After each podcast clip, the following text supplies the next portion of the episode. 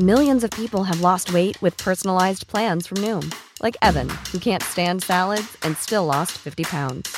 Salads, generally, for most people, are the easy button, right? For me, that wasn't an option. I never really was a salad guy. That's just not who I am. But Noom worked for me. Get your personalized plan today at Noom.com. Real Noom user compensated to provide their story. In four weeks, the typical Noom user can expect to lose one to two pounds per week. Individual results may vary. Burrow's furniture is built for the way you live. From ensuring easy assembly and disassembly to honoring highly requested new colors for their award-winning seating, they always have their customers in mind. Their modular seating is made out of durable materials to last and grow with you. And with Burrow, you always get fast, free shipping. Get up to 60% off during Burrow's Memorial Day sale at burrow.com slash ACAST. That's burrow.com slash ACAST. burrow.com slash ACAST.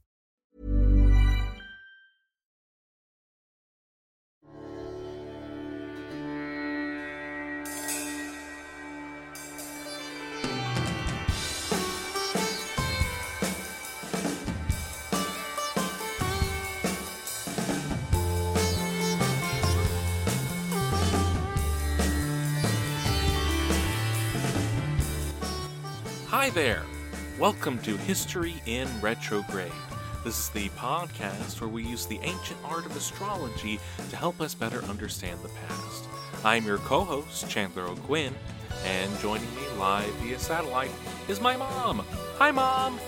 Hi, Chandler. How are you? I'm doing very well. Are you ready to begin another grand experiment? I am. I'm very ready. Let's go. All right, let's give it a whirl. Okay, so uh, I just want to take a minute and say how excited I am to have so many listeners and just thank each and every one of you for listening every week. And I know that there are those of you who are actually listening every week, and that's very exciting. Don't you think, Chandler? Yes, uh, thank you so much to everyone who's been listening. And uh, if this is uh, your first episode of History in Retrograde, we will uh, walk you through how we do things here. Uh, in a moment, I will give the astrological birth data of a random historical figure to my mother. Uh, now, you, the listening audience, already know who this historical figure is. It is in the title of today's episode. I, of course, know who it is because I selected this person, but mom has no idea who this person could be. Uh, so I will give her the data necessary to create a natal chart. Uh, that is the uh, birth date, time, and location of this uh, mystery history guest. She will then input that data into the back computer, and out will come the astrological birth chart, where all the planets, moons, and stars were at the moment this person was born. She will then uh, get, do her best to uh, give us an initial reading of the chart, uh, telling us uh, all that she can about the different personality traits, characteristics, uh, fortunes of this uh, historical figure. I will then ask a few discussion questions and then reveal to her uh, who our mystery history guest is. Uh, she, uh, I will then give a, a uh, bit of a summary about what that person did, and then we will come together at the end and discuss how accurate the chart was at predicting what that person would do. Uh, so, without further ado, let's begin. All right, let's go. Uh, this is a male. All right. Born on the 5th of December. Okay. 1839. All right. And I was able to find a birth time for this. I'm not exactly sure how accurate it is, but uh, we'll go along with it. Uh, okay. 1.30 a.m. Excellent. I like it when we have a birth time. okay, and where? So the United States. Okay, and what town? Uh, New Rumley, Ohio. Okay. Okay, so we will start with the chart. Take a look here and see what we have. Okay, so on this chart, I think I will go ahead and start with the North Node. which this person's north node is in Pisces in the sixth house. So, knowing that the sixth house is ruled by Virgo and that it's about work and health and organization and work ethic and all of these kinds of things, I would say that this person was very prone to work. Uh, they their north node is in the sixth house in uh, Pisces, so um, it's a very creative way of going about their work in their um, uh, uh chosen. Well, I mean, sixth house is the actual work, and then tenth house is the career. So this is how a person approaches their work, right? Mm-hmm. And then this person also has uh, Uranus also in Pisces conjunct. Do you see how his, the North Node is at 11 and then the uh, Uranus is at 12 Pisces? Yes. Both yes. in the sixth house. So this person has a very unique way of doing their work, possibly even futuristic way, artistic way of doing their work. Uh, very, um, I mean, the the the positive side of this um, Pisces is, you know, because it's ruled by Neptune, is creativity and talent, and you know, like the bard or the um, minstrel or someone who is a musician or a writer or uh, something very creative with their work. I'm not sure, you know, how how that plays out, but something in very interesting with their work and their life direction. You know what I mean? And then uh, they have Libra as their rising sign.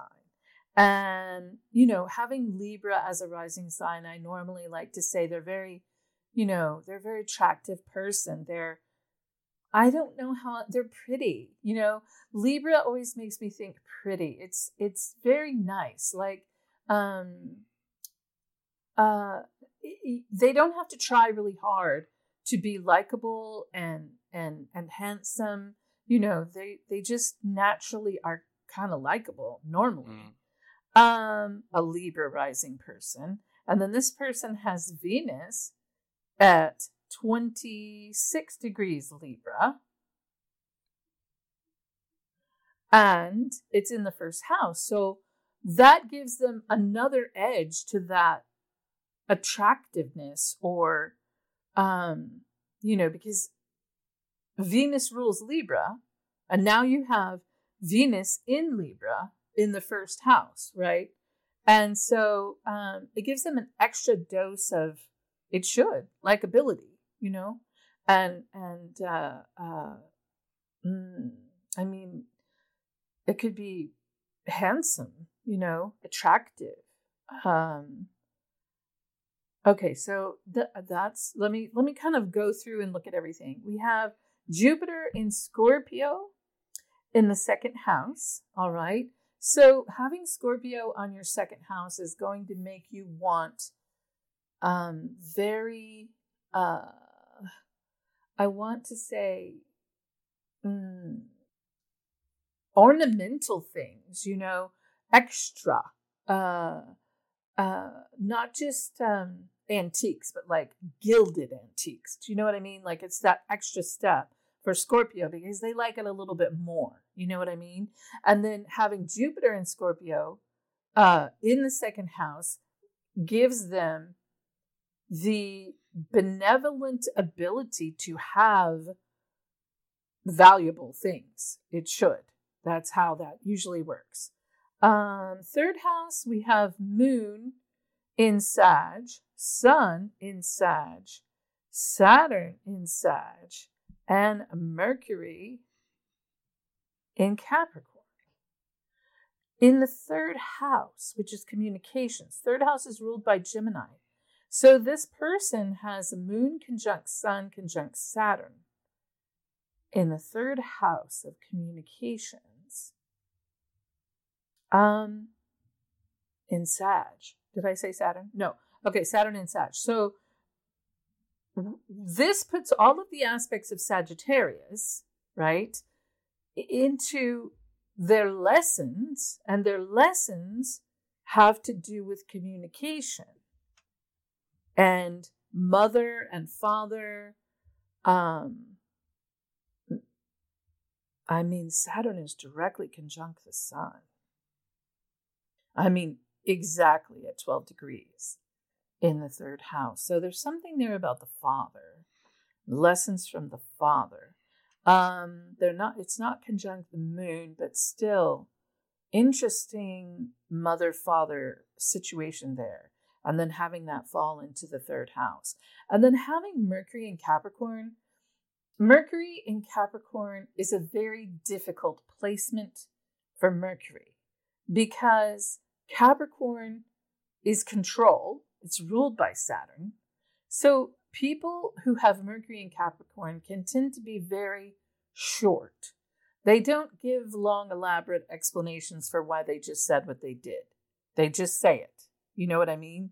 Mm-hmm. Uh, I don't know if that fits in with this person or not, but um, their commun and then Mercury in Capricorn in the third house, which is ruled by Sag. Whoa, that's a lot, you know, especially with that Saturn there. Um, and uh, Mercury is at two degrees Capricorn, so it's still it's still in the orb of Sagittarius. So there could be some lightness in this particular Mercury in Capricorn, right? It's not like 15 degrees Mercury in Capricorn. It's a, it's still a little bit on the on the Sagittarian side. It had it could have some, you know, uh, gray area uh, colored by Sagittarius. So there, that's um, a little bit lighter. But this person could be known as a person who really um, didn't mince words. You know what I mean? Uh, could be. And then fourth house, Mars in the fourth house in Capricorn. Mars in the fourth house in Capricorn at 17 degrees.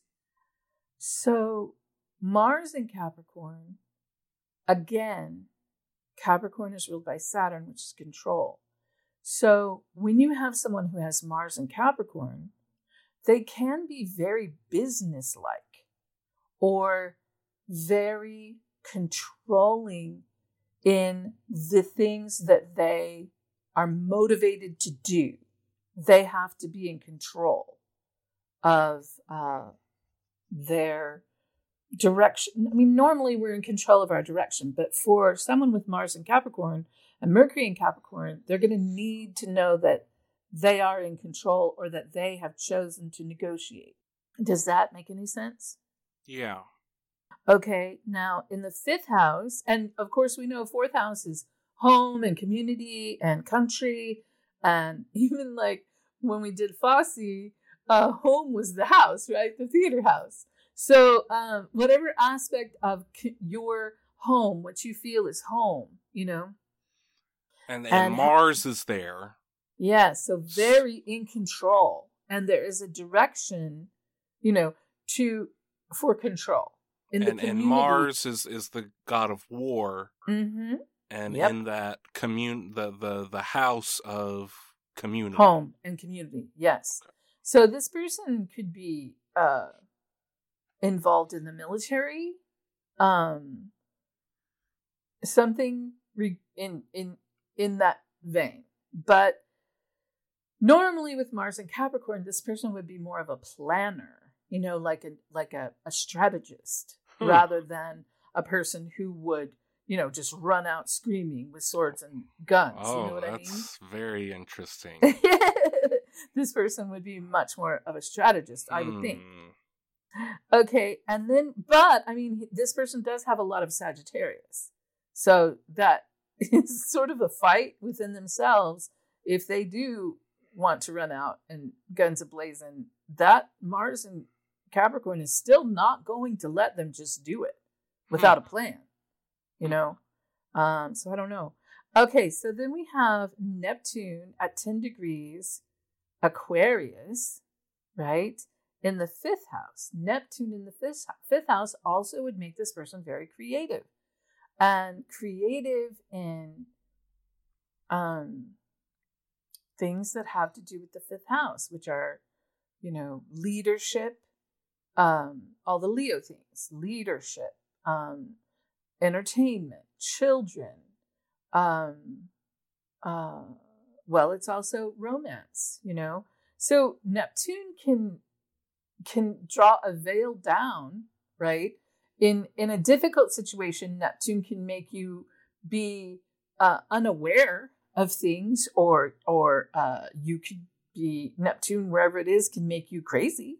You know, it just depends on how far it goes, you know, and how you deal with it. In this situation, I would say Neptune in Aquarius is um, a creative way of dealing with humanity uh, through uh, leadership, maybe.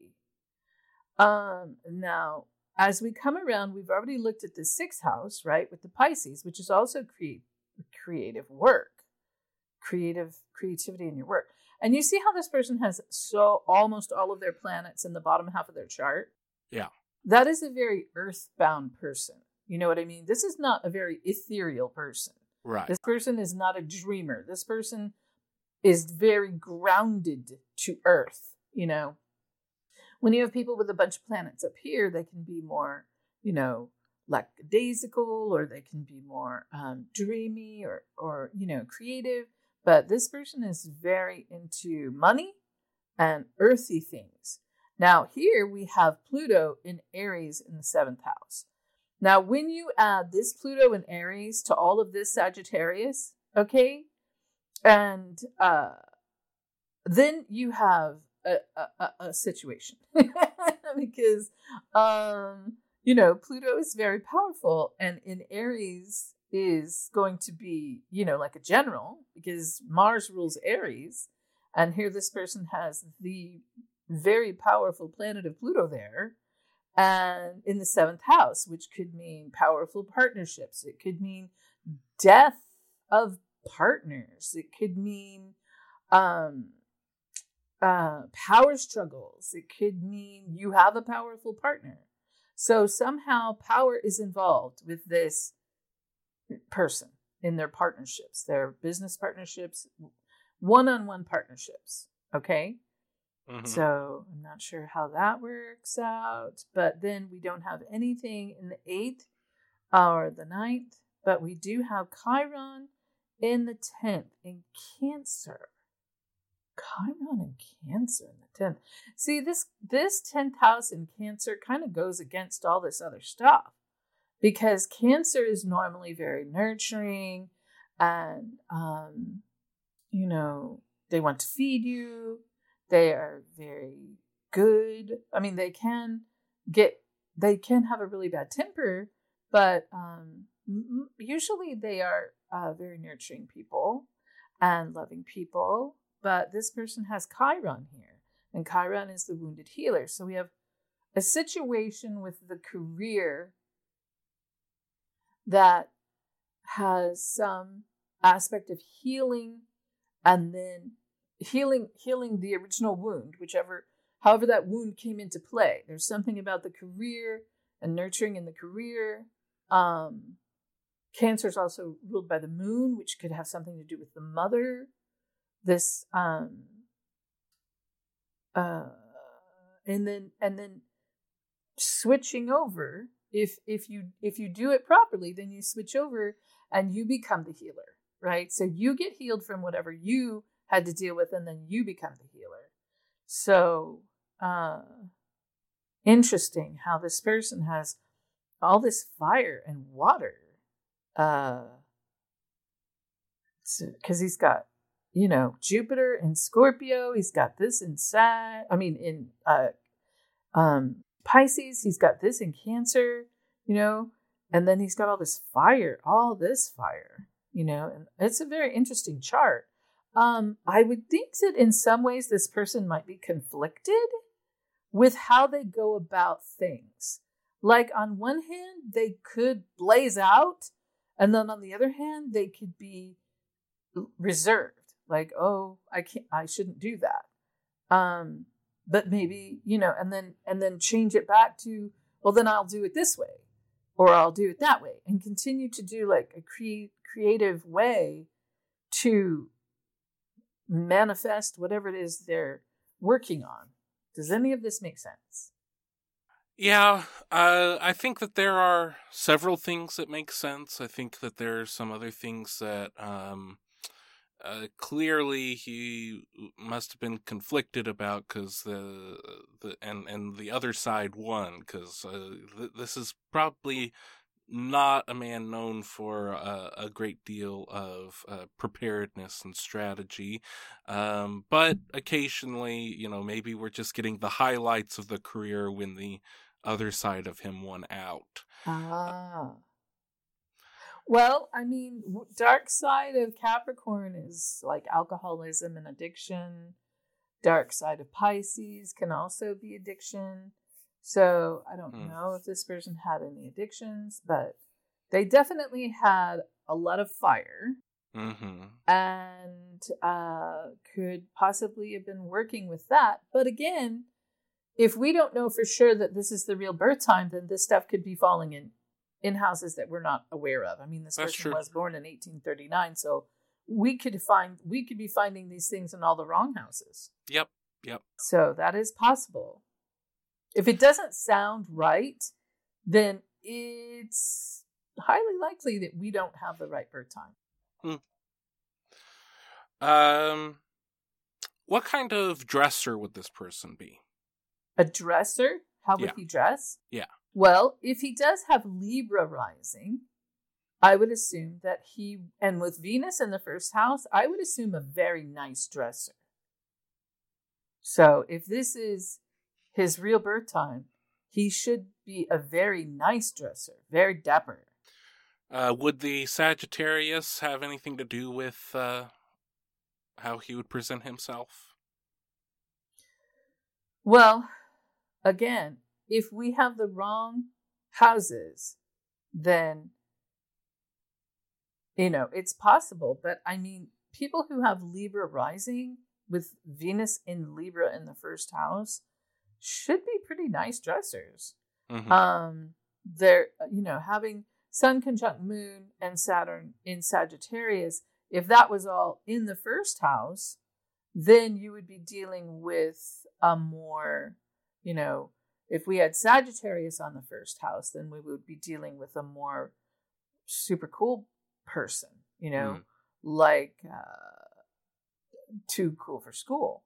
Mm-hmm. But I mean, I don't know who who who we're dealing with right now. So, you know, maybe if I, fig- you know, when you when we figure out who they are, then um, I might be able to adjust this and say, oh, well, it might be that they had this rising, you mm-hmm. know, and and that uh, these were in these other houses, and that's how you know it worked out. I think for the moment we should just say, okay, let's not talk about the houses right now because since we don't know for sure what the first house is as an absolute, and what I'm saying to you seems off, then we can just focus on you know the planets and how the planets work together. But I mean, all the planets are still going to be the same. They're still going to have Pluto and Aries. They're still going to have all these planets in Sag. Uh, they're still going to have Jupiter and Scorpio. Jupiter and Scorpio is going to give them an edge on, uh, you know, the whole everything that Scorpio represents, just making it bigger. You know, sex and and and and um, uh, you know, um, l- loyalty. Actually, Scorpios are very loyal uh, when they want to be, but if somebody does them wrong, oh, that's a bad idea. Um, so um, I don't, I don't know how you want to approach it. However, you want to approach it. I think we just uh, keep reading the chart. Okay. Um, uh, how is this person's self esteem? I would not think that this person had a bad self esteem. I would think that this person, honestly, I, I would feel like this person didn't even consider self esteem as a thing, like as an option. Like I would think that this person was just like, I am me. And here we go. You know? Okay. Um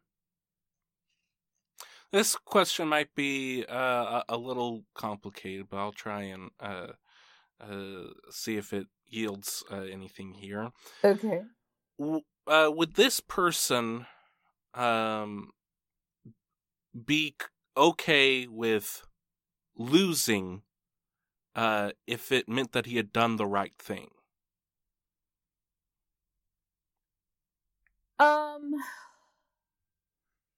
that is hard to say because this person has Pluto in Aries and uh, Mars in Capricorn.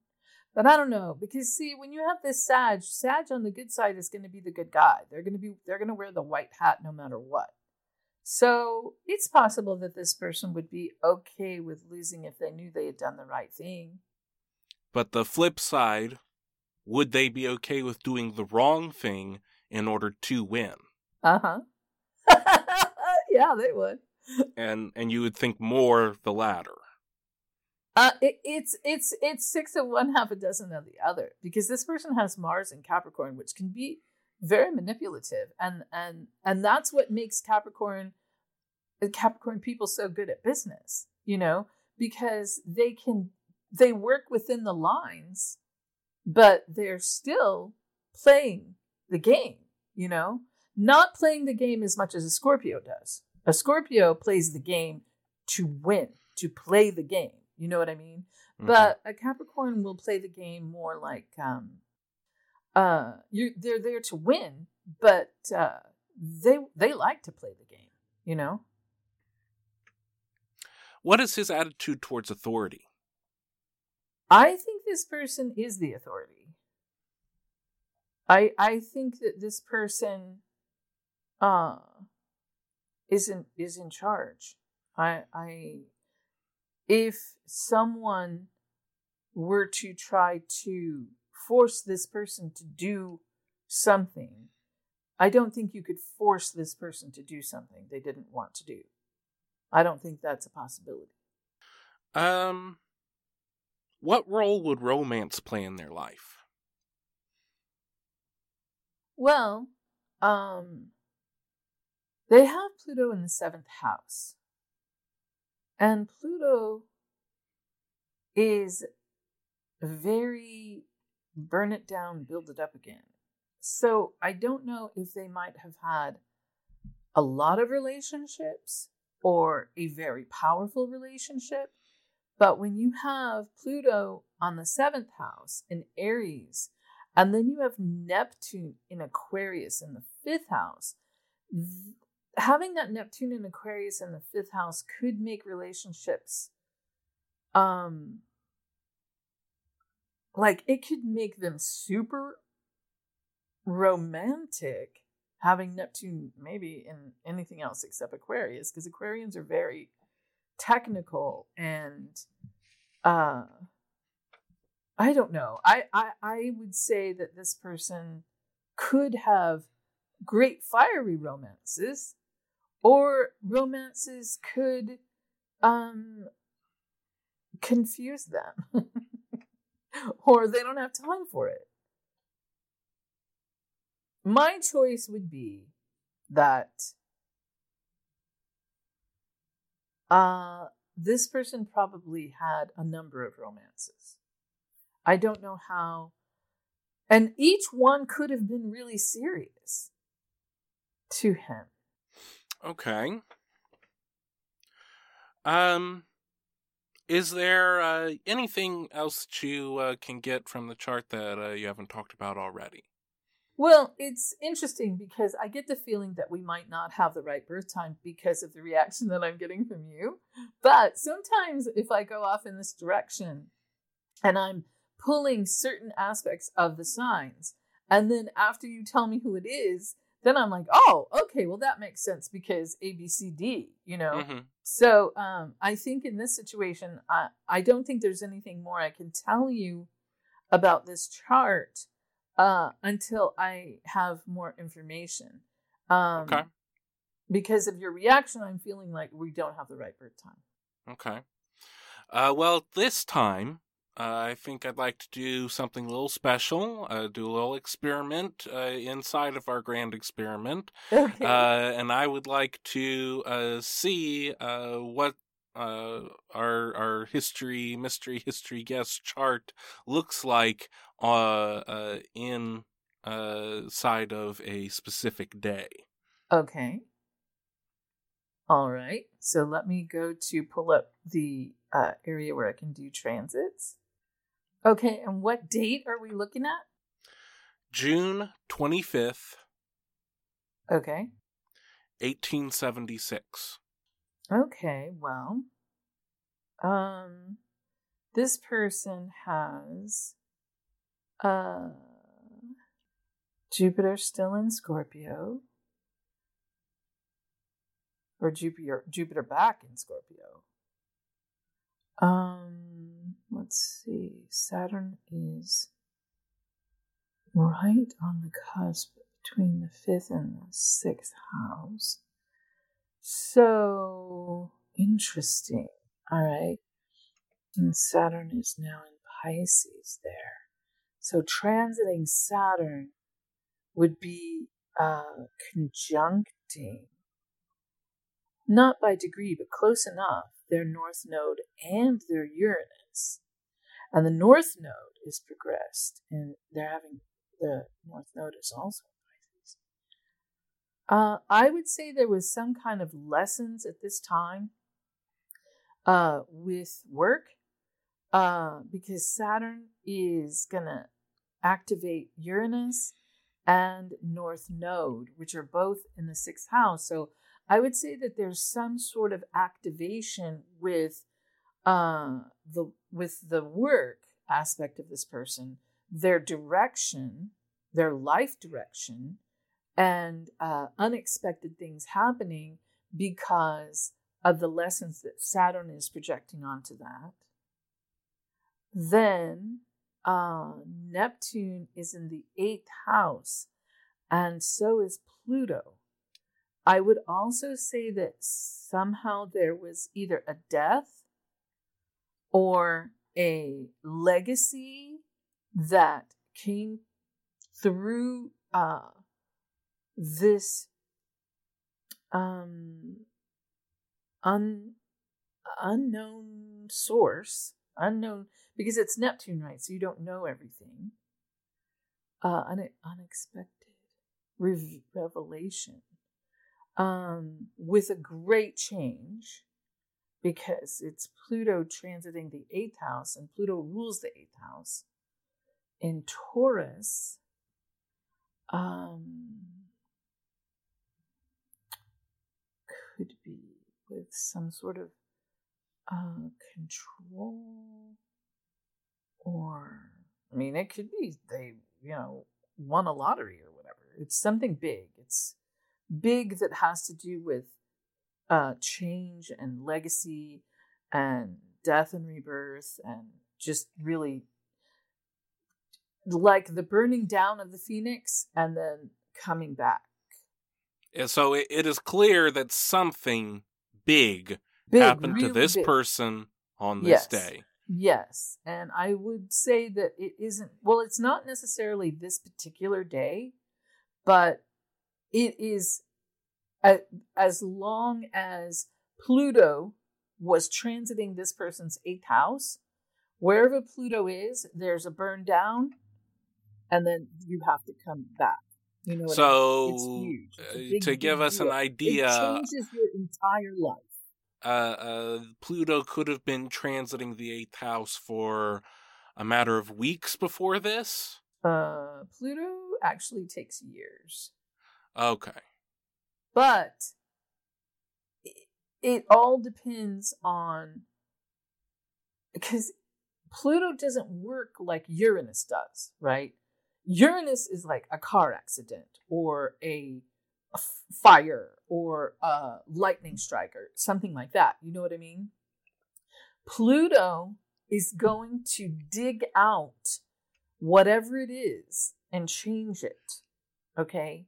Mm-hmm. and and you but what i would say is that this saturn north node situation here having to do with work or the Yeah. way they work or their work ethic or whatever it is about work that hitting uranus could definitely you know this is coming into a situation that's going to also change things you know because they have this transiting uh saturn at 8 degrees which is 8 9 10 11 that's 3 degrees away from their north node and 4 degrees so it's within the orb you know of 5 degrees hitting both of these things with uranus being unexpected you know Mm-hmm.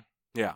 Yeah. Um, we also have the sun. Well, the sun is going to change, you know, every every month. But Mercury is transiting uh, their ninth house in Gemini, which is their philosophies and their um, uh, communication through philo- you know, tr- and also travel communication, communication across a distance, maybe.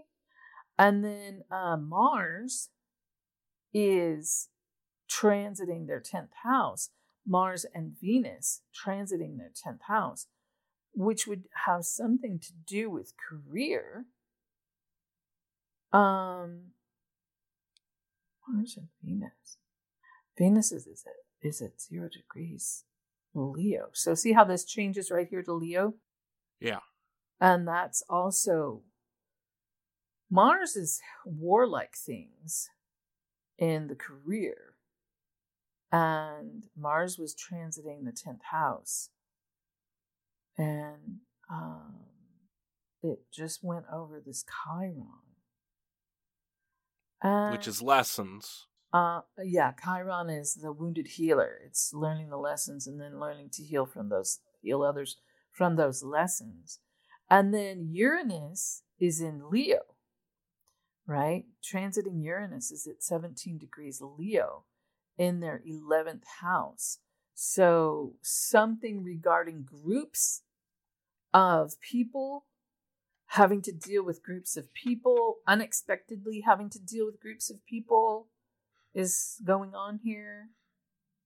And then um, I don't for for transits like this. I mean, the moon is in is also in Leo at that time, but the moon and the sun move so fast. You know, they're not as they're not as uprooting and and and and devastating as like Pluto.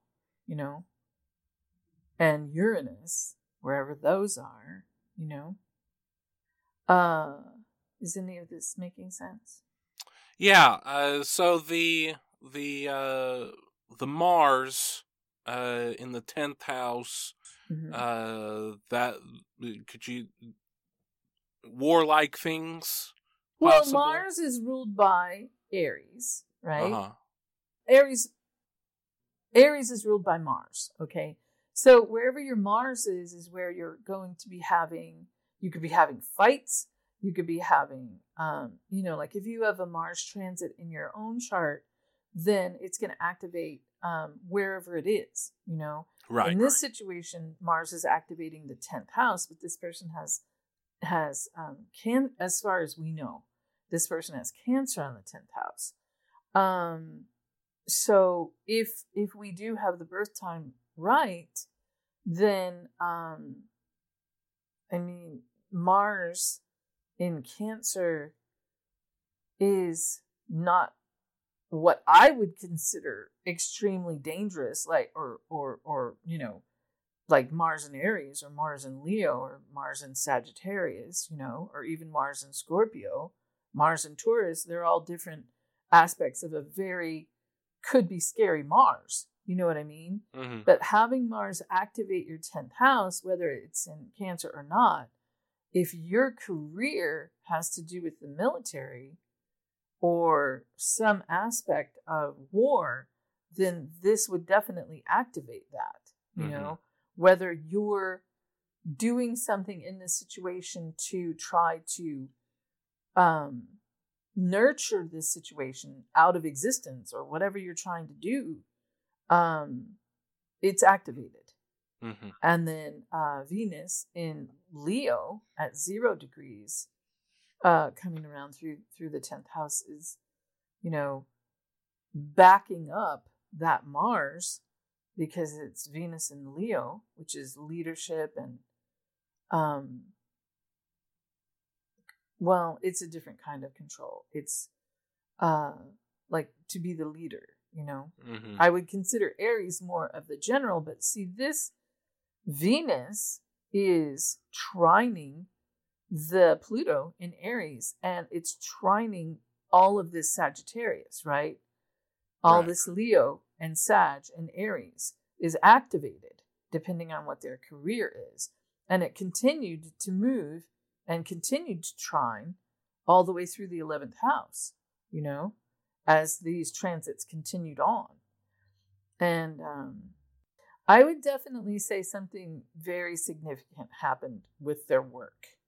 Meaning, I don't know what their work is, And legacy. and, and definitely legacy. Something Yeah. intense happened with that legacy. That was the most intense thing because wherever Pluto is, is what's it's under, right? You're you're not really seeing it. Like you don't see it like you see devastation. But if you know someone and you know they're going through a particular Pluto transit, you're going to see the change in that area. In this area, there's a serious legacy because it's eighth house and Pluto transiting the eighth house. Is any of this making sense? Yes. Oh, good. Uh, is there uh, anything else about uh, the transit of this day that you can uh, give us? Well, if we're going to look at this specific day, okay, then the moon is at 17 degrees Leo in the 11th house. The moon is trining. There's all my Sag.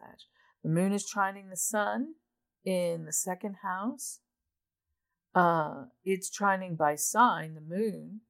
I, I mean natal moon, you know. Um, and it's trining natal Saturn because we have Saturn and and Sun conjunct in Sagittarius. So this moon and Uranus in Leo is activating the Sun and Saturn in the third house, which is communications. And this is going through the 11th house, which is groups. So somehow this person had to communicate with groups of people on this day, you Mm. know? And it was a big deal because it's Uranus, you know? Mm-hmm. They might have had to communicate with them about some kind of emergency. Um, and then you've got that all trining this Pluto in Aries, this natal Pluto in Aries. See, because it's 17 degrees. These are 12 degrees, right? And we've got Uranus at 17 and the moon at 17 Leo conjunct, right?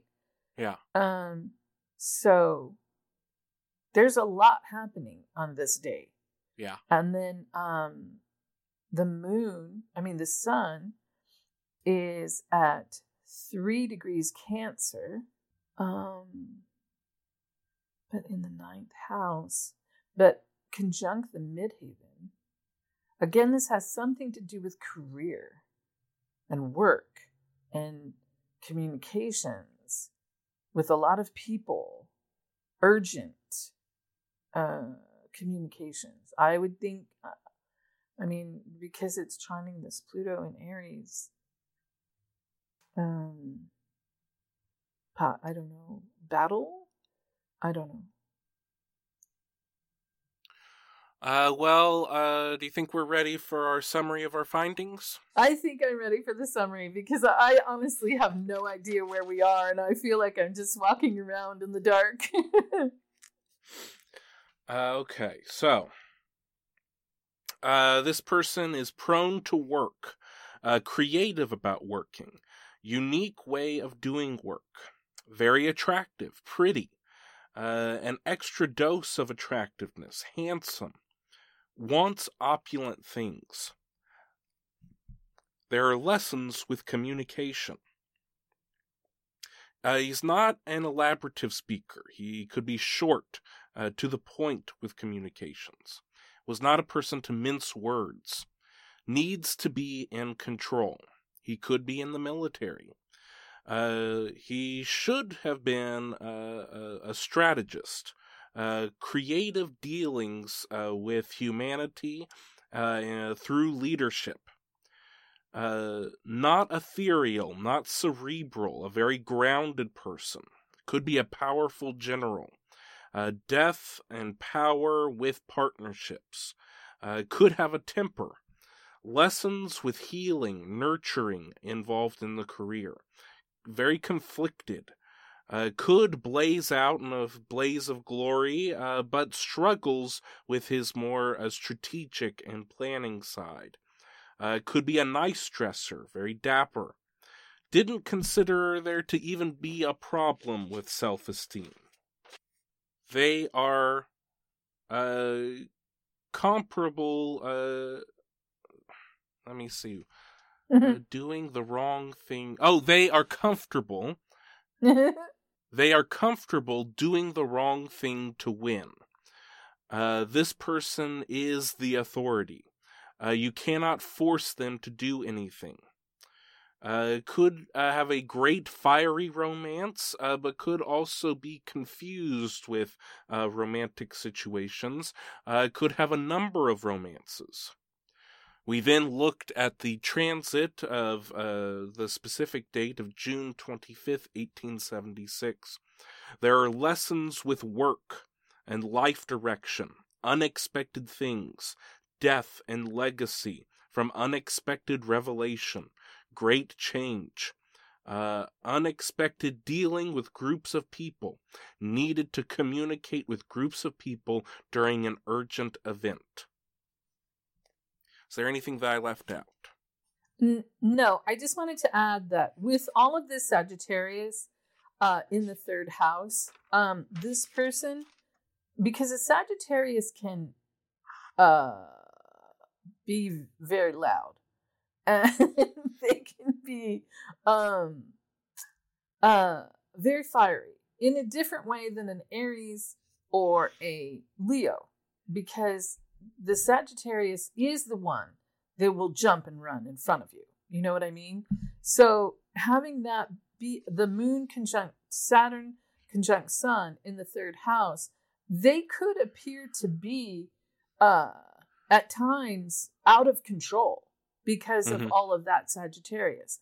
But even with that, I would still say that this person, even though they could appear to be out of control in their communications, they did have logic behind whatever it was they were doing. They just they just weren't extremely in control of how they were expressing that. I don't know if that mm. helps or not. Okay, okay.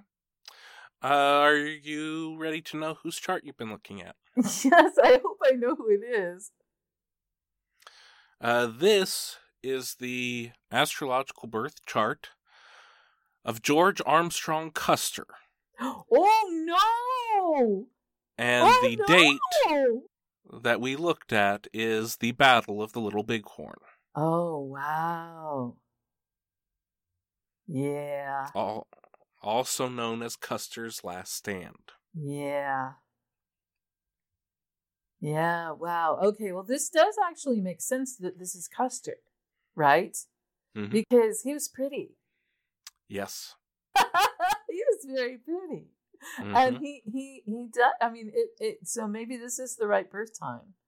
But, yeah. um, wow, okay. Interesting. Well, I have to say, that in this situation with the eighth house, this was coming. This was coming a long time. Mm-hmm. You know, this had been coming a long time. I, I honestly, you, I will know more after you've done all of the um, history of Custer.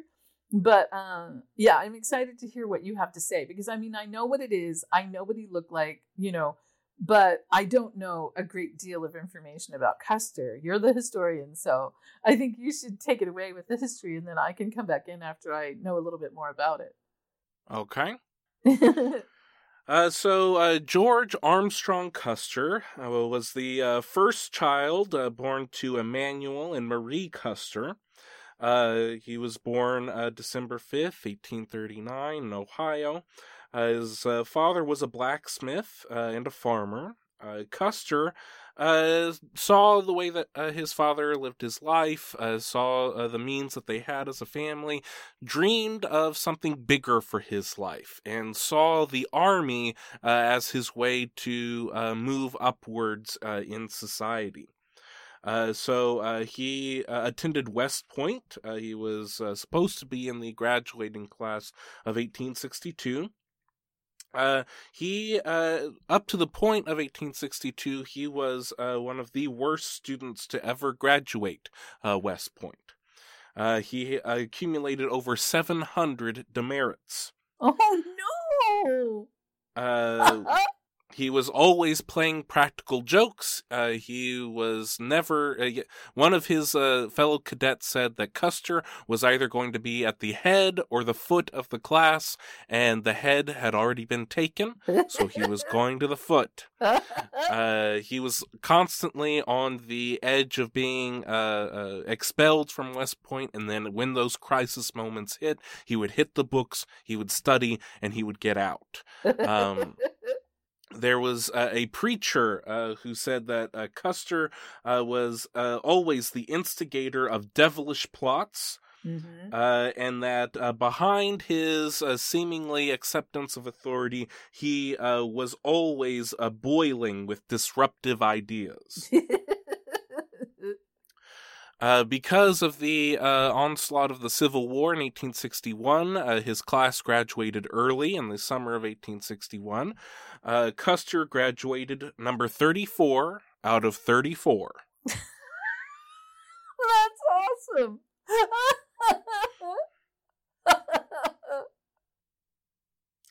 Uh, so, uh, with the uh, beginnings of the Civil War, uh, the Union Army needed uh, officers, and so uh, instead of having a menial job in the Army, he was promoted and he was a second lieutenant in the Second Cavalry.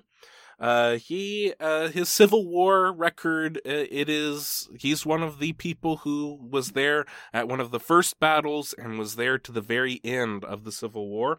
Uh, mm-hmm. He fought in First Manassas, the first engagement of the Civil War in Virginia uh, continued uh, fighting throughout the war. He was known as a man of action. He was, mm-hmm. uh, while people like General McClellan and others would sit back and strategize and even act cowardly at times and not pursue the enemy, Custer was never going to be caught not pursuing the enemy. Mm-hmm. He would ride in whether he had the materials, whether he had the men, it did not matter. He would rush in to battle.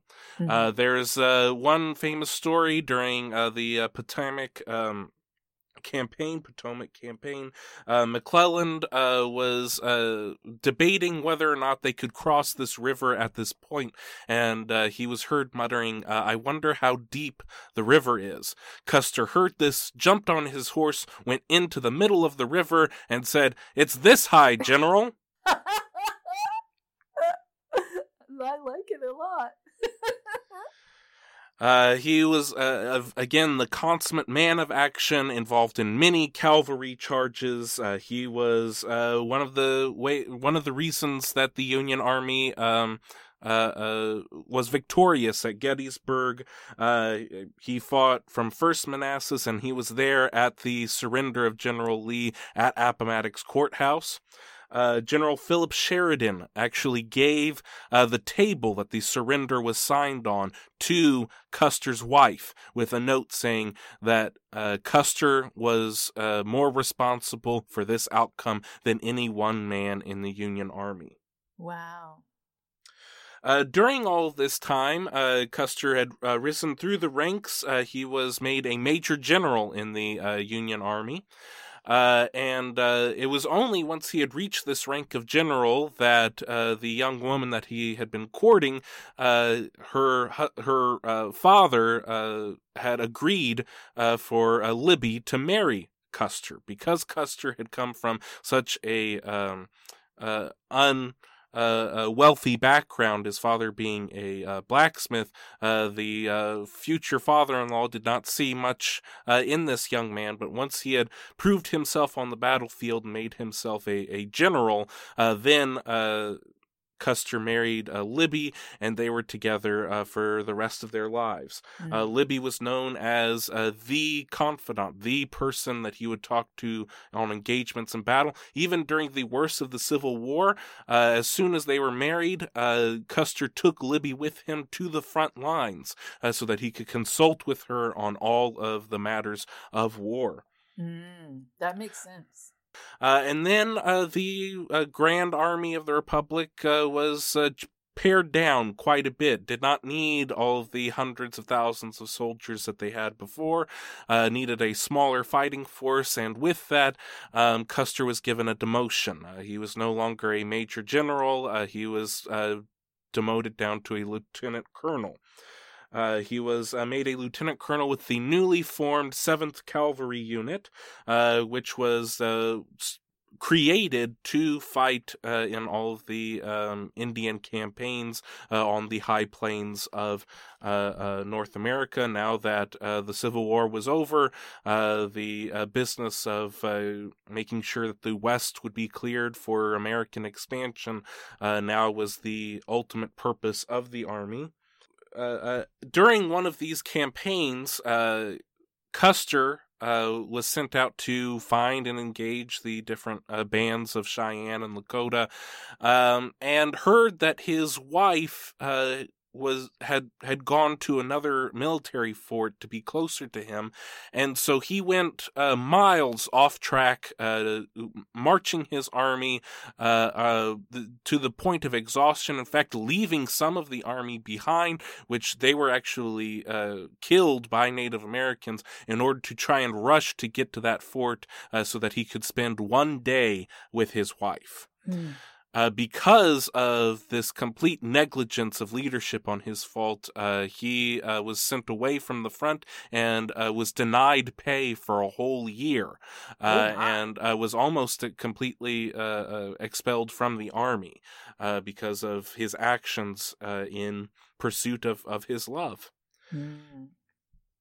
one of his most famous engagements uh, in the Indian campaign happened uh, at the Washita River in November of 1868. Uh, he engaged uh, in battle in a. He found a, small village uh, of Cheyenne who were under Chief Black Kettle, and Custer uh, engaged the enemy, went into the village, and uh, shot indiscriminately. It did not matter if it was an elderly man, if it was women, if it was children. Uh, completely, many people would say, massacred this small village of Cheyenne. Uh, he claimed that he took over 50 captives um, and killed over a hundred warriors. That is not, we're not exactly sure how many uh, were taken and how many were killed, um, but complete uh, uh, uh indiscriminate warfare amongst civilians uh, on this band of Cheyenne, and because of this great victory, uh, was one of the reasons why the Cheyenne, this band of the Cheyenne were forced uh, to go onto the reservation, could no mm. longer uh, live their life out uh, as free Indians, mm. and uh, because of this major victory, Custer became a, a media personality. Uh, mm. He had already begun to grow his hair long, um, but he uh, would start as, uh, scenting it with cinnamon oil. Oh no! And uh, have uh, long golden ringlets. Uh, he, uh, there are more pictures of Custer than nearly any personality of this time. He uh, would, could never be seen without his bright red uh, handkerchief around his neck. he, in the Civil War, would fight in a black velvet coat. Oh my! Um, he, on his Indian campaigns, had every color of buckskin, sort of a uniform uniforms. He was famous for wearing a white buckskin uh, Mhm. uniform, and all of the Native Americans uh, knew him. He was golden hair. He was the warrior who went into villages and uh, killed indiscriminately. Mm. Uh, but he was also he would take photographers and reporters with him on campaigns so that they could write about his exploits. There are Mm. pictures of him always with a, uh, a a large buffalo or a bear that he had just killed. Uh, He was projecting this image to the people on the East Coast that he is uh, uh, the ultimate Indian fighter. Mhm. Uh, so uh, throughout the late 1860s and going into the 1870s, Custer was amassing this reputation. Uh, and uh, this was all happening while the United States was in uh, negotiations with the Lakota and the Arapahoes and the Cheyennes uh, re- regarding the Black Hills. Uh, So the Mhm. Black Hills of present day South Dakota, that was one of the most sacred sites for not just um, the Lakota, but many bands uh, of Native Americans uh, uh, traced their lineage to the Black Hills. This was the Mhm. most sacred spot to their spiritual um, culture, Mhm. and it just happened that there was gold in the Black Hills. Uh, so the United States wanted very much to have that gold, but under the Fort Laramie uh, Treaty. That area was protected. It was sacred. Mhm. Uh, but that did not stop the miners from the United States from going against that treaty. And so, what would the army do? Was the army going to fight off the miners, or was it going to fight off the Native Americans? Mhm. Uh, the uh, at one point, uh, President Grant tried to purchase uh, the Black Hills uh, for around uh, three million dollars. The, to the Lakota, that that didn't make any sense. How that, that's like trying to buy Bethlehem or something. You Mhm. cannot uh, understand how sacred that is. But the next year, uh, one of their medicine men, Sitting Bull, actually gave them a price. They said uh, uh, uh, thirty billion dollars which if you look at how much money was actually made from the gold it would be over 70 billion Mm. uh, so it actually would have been a deal but Mhm. that was completely uh, not going to be what the the United States government was going to do. Yeah. Uh, so uh, under uh, Major General uh, Philip Sheridan, uh, who was in command of all of the uh, Western theater, uh, the, he got together with President Grant to say that all free Indians had to be on a reservation by January 30th, 1876. If you were not in a reservation by that time, you would be considered a hostile. Mhm. Now, this was meant to set up the Indians because it was the middle of winter when they said this. So there was no way that they were going to leave their villages to go to the reservation in the middle of winter. Mhm. Uh, so all of the Indians who were then found outside of the reservations were treated as hostiles. Mm. Once this word came down, Sitting Bull uh, had already started to have dreams of a major conflict coming Mhm. and that they would win this conflict. And Mhm. so the word started to get out among uh, many of the Cheyennes and the Arapahoes um, and the Lakota to come to Sitting Bull and to form a village. Mhm. And they started pouring in. Hundreds of people started pouring into the village every day. And uh, as the, they were a nomadic tribe following the buffalo, the village would move, but uh, it just the, the the the village just kept growing and growing as people kept coming in and coming in. Mhm. Uh, the Seventh Cavalry was aware that this village might start to form, that there was, was going to be a major conflict that needed to happen. Uh, so, under uh, General Terry, uh, they started to try and find the village coming in from the east and from the west and from the south uh, around the area of the Little Bighorn River. Mhm. Um, the the the first people to actually find the village was uh, Major Reno with the Seventh Cavalry.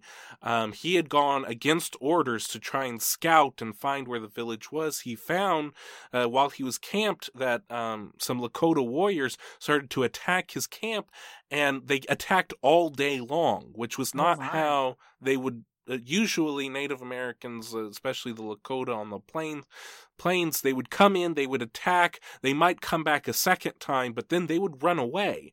Mhm. Um, but they kept coming uh, assault after assault, and later on figured out that it was because they were so close to where the village was. Mm-hmm. Uh, so that is why they needed that they felt that necessary to attack all day long.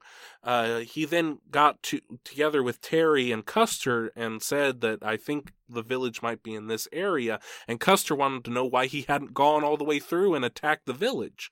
Mhm. Um, but he had already uh, gone against orders. Reno had by even going that far to scout the village. Mhm.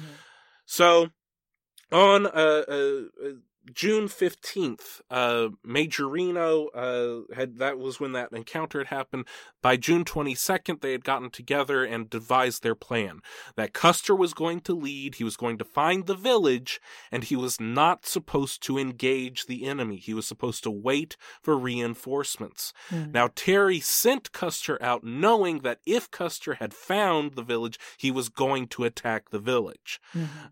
So, knowing Custer's personality, he thought, well, I'm going to put myself in the best case possible. If Custer finds the village, then and attacks it and wins, well, Terry was the one who sent him.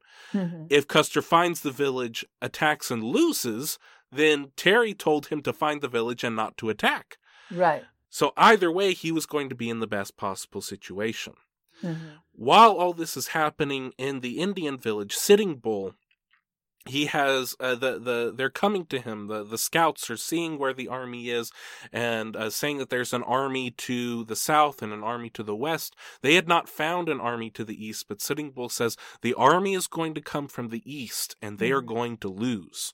Wow. Uh, he has uh, this uh, medicine ritual where uh, he pricks himself over 50 times in his Oh my. arms to where his arms are bleeding, just red with his own blood, and he dances for over 24 hours. oh, And uh, at the end, he has uh, this vision saying that it is happening and we are going to win, but we must not take anything from the army. We must leave everything on the field.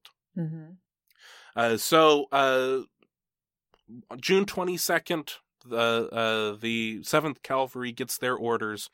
Uh, as Custer is leaving the fort, uh, uh, Terry says, you know, don't be greedy. Make sure you leave some of them for us.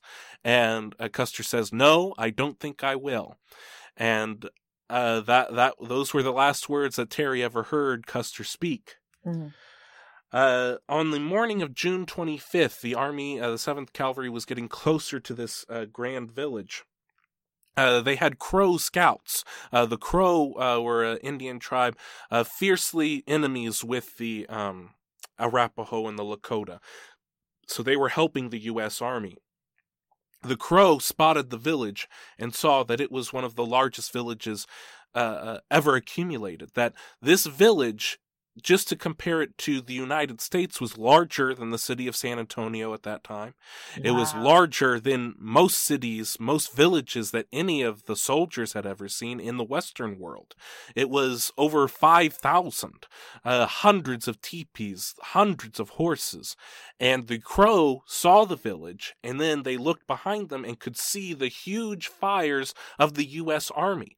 So the if they could see the U.S. Army's uh, uh, fires, then the village could see the U.S. Army's fires. The element of surprise had completely gone away. Right. So the crow told this to Custer and said, We should wait for reinforcements. They already know we're here. Custer said, No, the element of surprise has already been taken away from us. We must attack now. So Custer splits his uh, uh, force up into three different groups. He sends uh, uh, Major Reno off uh, with about a hundred people. He sends Captain Benteen off with another hundred to try and find other villages, leaving him with just two hundred. Of course, thinking that this village might be big, but if they get there with enough firepower that they can scare off these warriors. He was so worried that the Indians would run away. Mm. He was not concerned of what they would do if they stayed. Wow. So uh, he sends uh, uh, Major Reno off with about 150 soldiers. He says, Go into the village. Run your horses into the village, start to scare them off. I will then come in from the other end and I will start picking them off as they're running away. So that Major Reno starts to do this. Now, Major Reno's very confused about the orders. Now, this could be because of the amount of whiskey that he had had that morning. Oh no! It could also be just the failure to communicate on Custer's part. It's probably a mixture of the two. Major Reno starts coming in, then he sees the warriors start to come in. There, you know, we don't really know how big the village is. It is po- it, the the the smallest number of warriors given is a 1000 Mm-hmm. Major Reno has a 150 Mm-hmm. against a thousand, and it could be thousands. Mm-hmm. So he sees the warriors start to come towards him. He orders the men to come off of their horses and to form a barricade to start firing. He makes a Mhm. defensive position. What he sees on the other side of the hill is Custer waving his hat. He does not know if that is Custer saying good job. He is not he doesn't know if that's Custer saying continue, move into the village. He doesn't understand what Custer is doing. Mm-hmm. He makes this defensive position, and they're actually winning. The 150 soldiers against the 1,000 warriors is actually winning for about 15 to 20 minutes. Hmm. Then they start hearing this rumble, and they start hearing all these people in the village start talking and cheering and dancing, and they don't know what they're saying. If they had understood the Lakota language, they would hear crazy horses coming, crazy horses coming. And so Crazy Horse comes onto the battlefield with all of his warriors. Mm-hmm. Benteen uh, uh, looks to his men and says, "We need to retreat now." Mm-hmm. Uh, uh, but he doesn't communicate properly. He says, "Get on your horses. Get off of your horses. Dismount." Uh, uh, and then eventually, the the the warriors start coming at such a pace that he just freaks out and he says, "If you want to live, follow me," and just rides off. oh my no! Uh, Oh, so no. some of the men think that they have a better chance if they don't follow that guy and if they just stay hidden in the trees. Some of the men ride as fast as they can with uh, uh, uh, uh, with Major Reno. Uh, it is complete chaos. Mm-hmm. Eventually, uh, Major Reno and Benteen meet up uh, on a hill outside of the village. They start making uh, defensive preparations with whatever boxes they have. Um, uh, uh, Reno gets a note from Custer that says, uh, We are engaging the enemy. Come as fast as you can. Bring the packs. Bring the pack horses. Bring the packs. He writes it three or four times because all the supplies are left uh, hundreds of yards away from all of this because the Mhm. pack mules would be slow. So those are two conflicting orders. Either come as fast as you can or bring all of the supplies and that would t- mean be very slow. Uh-huh. So uh, uh Benteen eventually goes to another hill. He sees uh, that there is some action going on, but he sees all of the warriors are shooting at the ground. And he doesn't understand why they're shooting at the ground. He thinks Custer has left them all to die. And so Mhm. he goes back to the better defensive position, thinking Custer's off somewhere. Uh, now, what had actually happened is Custer, uh, seeing that uh, Reno had engaged the enemy, was waiting to go into the village, was waiting to meet up with uh, the forces that were supposed to charge into the village. Custer was going to charge in from the other side. They were going to kill a whole bunch of women and children like they had done before, and that was going to quell uh, all of the Lakota and Cheyenne into uh, surrendering. Mm. Uh, so Custer is waiting to cross the river. Then, when Reno runs away, all the warriors say, Well, what's going on? And then they look behind them and see Custer starting to try and take the women and children. So now the full force of the Cheyenne and Lakota and Arapaho start going after Custer. Custer only has 200. Mm-hmm. They start making defensive barricades around a hill. They are slaughtering their own horses to get behind the horses to Hmm. try and have a shield. Uh, Custer's last moments would be uh, pure chaos. He would see both of his brothers killed before him. He would see his brother-in-law killed before him.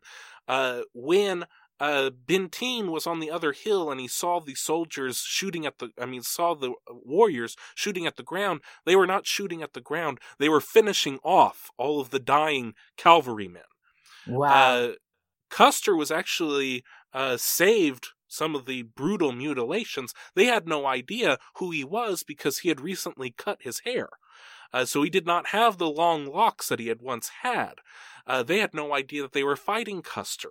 Uh, so Custer was shot uh, uh, just below the heart, and he was shot in the temple, and that was it. The other soldiers suffered horrible mutilations. Mm. Uh, clothes ripped from their body, uh, and and then uh, eventually the soldiers, uh, the the the, the uh, Cheyenne warriors went back to trying and finish off the defensive positions around the hill where Reno and Benteen were. It would be over a day and a half of siege, and then the warriors decided to leave them. Uh, so the all of Custer's men, all 200 somewhat men, uh, had been killed. Uh, Mm. this was known as uh, Custer's Last Stand. Uh, now, uh, th- the warriors had taken tons of uh, uh, either the jewelry or the boots or the clothes uh, from the cavalry uh, men as they had killed them. They had taken the heads off of them and brought them back in. Of course, they were scalping them. So they had taken a lot.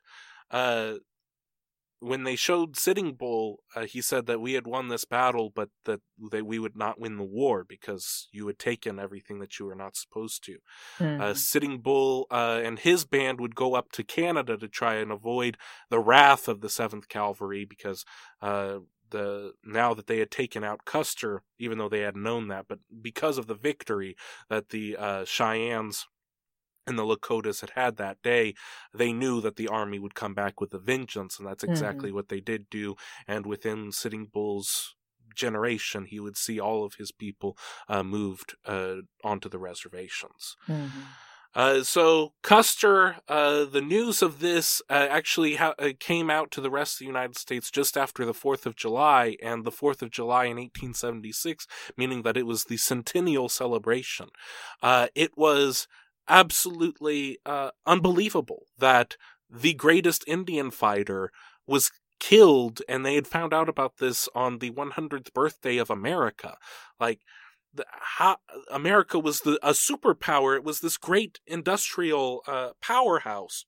It was the ultimate epitome of civilization. Was beat out by Sitting Bull, by by uh, Cheyennes, by these people wearing buffalo robes. How could this possibly?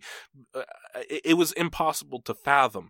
Um, and then, as the reports started to come in, most of the people in the army blamed Custer and his uh, uh, his his attitudes, his uh, wanting to go in in a blaze of glory, uh, glory, trying to finish everything off for himself, not thinking strategically, not wanting the reinforcements, wanting everything uh, for himself.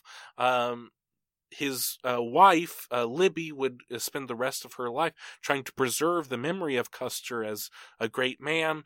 Um, and Custer would go on to be, uh, still, even with his faults, would be considered an American hero to many. Um, anyone who played cowboys and Indians uh, knows the story of the Last Stand, knows the story of Custer uh, against Sitting Bull and Crazy Horse and uh, uh, uh, then as uh, he became a symbol of America when we wanted a good symbol, he became a symbol of America when we wanted a bad symbol. If you've Mhm. ever seen Little Big Man with Dustin Hoffman, and you see uh, how Custer is portrayed in that as this arrogant and brash and and delusional uh, uh, symbol of American arrogance. Um, any way you want to look at it, Custer can be what you want him to be um, in in regards to what America is and should be. Um, so, uh, uh, a a fascinating figure, a uh, person who led uh, an incredible life, and uh, uh, you know, I, I think that a, a lot of the things that we've talked about here make sense to who he was and what happened to him on this date. That is true. I mean, eh, I, I was very lost because when whatever your reactions were when I was saying, well, it's Libra in the first house and it's got Venus in the first house, so it should be really pretty, like very pretty. And and your reaction wasn't really complimentary to what I was saying, and I was like, well, maybe it's not the right birth time, but uh, No, that that is. definitely right. I I think I think. I was surprised when you said that he was more strategic than riding off in a blaze of glory. Well, I still stick with that. I have to say that I feel that although all of that Sag took him into this, you know, frenzy of whatever, riding straight into it, he still thought he had a plan, right? But a lot of times people who work fast, you know what I mean? Like their brains are like lightning. For someone to say how deep it is it, you know, and and a Sagittarius will not wait for you to stand there and try to measure something. They're just going to do it the fastest way. They're just going to do it. You know what I mean? Right. So I think that in this situation, I believe that it is very possible that he believed he had uh, a strategy because, as you've said, and it's very interesting that he has that Pluto in the seventh house in Aries because his strategic partner was his wife. You know, Mm-hmm. his war partner was his wife. Mm-hmm. They contemplated whatever the moves that he was going to make. And maybe, you know, she shouldn't have been so far away because maybe uh, things might have gone differently. But I think this situation is very karmic. He Yeah. actually deserved worse than what he got.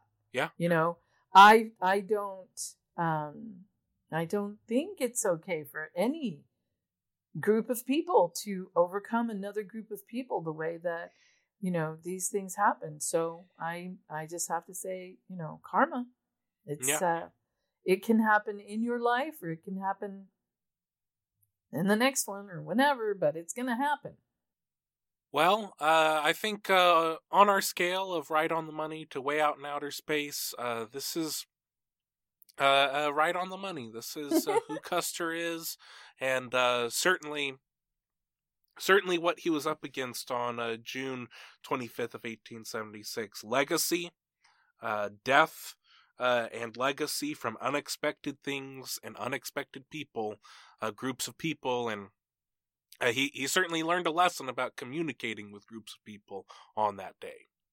i hope so. I hope he did and as he went into his next life or wherever you know he he he took that lesson with him. And maybe you know who knows how many lifetimes you have to pay for that many lives taken you know? I don't know. But uh yeah i i i it makes sense. I mean there there's definitely information there. And i'm sure that even a, a professional astrologer um, could probably find way many more you know things but it would take time just to go through every single aspect of that day Right, and something tells me that a sitting bull would have a lot better chance of listening to an astrologer than Custer would. i agree Uh, well, that uh, concludes uh, this episode of History in Retrograde. Uh, thank you so much for listening, especially to our little uh, extra special experiment uh, today. Uh, if you'd like to uh, support us, uh, we have all of our links to our social media uh, included uh, in today's episode, and we also have our link to a PayPal account if you're feeling extra generous. Every little bit helps us in getting better quality and pr- producing a better show and growing our audience. Uh, as always, in conclusion, as long as uh, your houses are in order and the stars are aligned, everything will be just fine. everything's gonna be just fine. And we do love it. Just keep sending the five dollars and the ten dollars. They're very good. Um, whatever you can send is wonderful and we greatly appreciate it. And we will be coming up with a list of um, different um, supporters soon. And just really thank you for listening and thank you for being there. And have a wonderful wonderful day or night or morning. Yes, thank you so very, very much. Bye bye. bye bye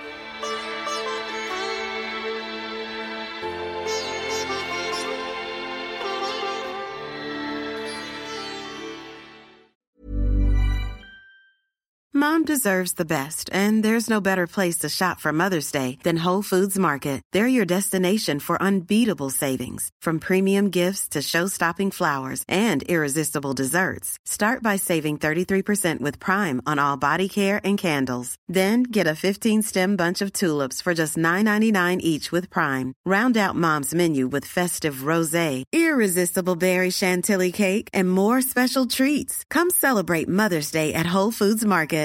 Want flexibility? Take yoga. Want flexibility with your health insurance? Check out United Healthcare Insurance Plans. Underwritten by Golden Rule Insurance Company, they offer flexible, budget friendly medical, dental, and vision coverage that may be right for you. More at uh1.com. Planning for your next trip? Elevate your travel style with Quince. Quince has all the jet setting essentials you'll want for your next getaway, like European linen, premium luggage options, buttery soft Italian leather bags, and so much more. And it's all priced at 50 to 80% less than similar brands. Plus, Quince only works with factories that use safe and ethical manufacturing practices. Pack your bags with high-quality essentials you'll be wearing for vacations to come with Quince. Go to quince.com slash trip for free shipping and 365-day returns.